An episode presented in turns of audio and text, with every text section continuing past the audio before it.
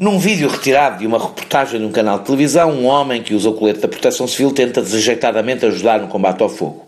Tropeça e cai. Espalhado pelas redes sociais, o vídeo serve para mostrar como os operacionais da Proteção Civil são amadores. Na realidade, o senhor em causa é vereador de uma Câmara e tenta apenas ajudar. Destacou-se há dois anos por ter andado com o seu carro a resgatar pessoas isoladas.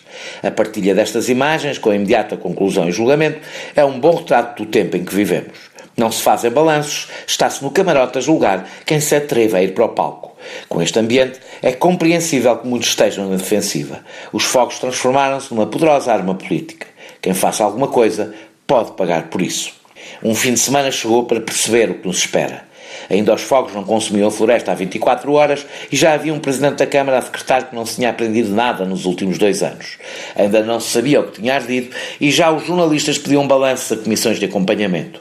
Ainda não se sabia a dimensão criminosa destes fogos e já um qualquer arquiteto acusava na televisão um ministro de se esconder atrás dos incendiários. E ainda só estamos no início de um verão com eleições legislativas no final.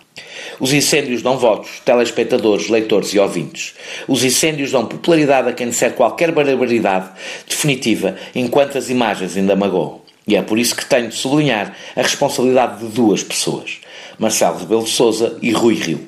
O primeiro cumpriu as recomendações do relatório de 2017 e só visitará as zonas afetadas depois dos fogos estarem extintos.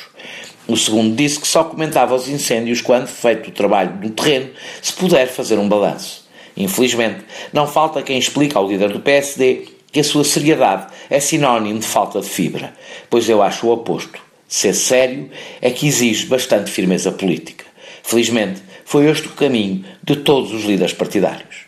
Vivemos num tempo de incendiários. Não apenas os que pegam fogo à floresta, mas os que disso se aproveitam, sem ter o decoro de esperar pelo tempo certo para cada coisa. Em 2017, as responsabilidades foram avaliadas meses depois do sucedido e isso até levou à admissão de uma ministra. Quando chegarmos ao fim desta época de incêndios, se fará o balanço.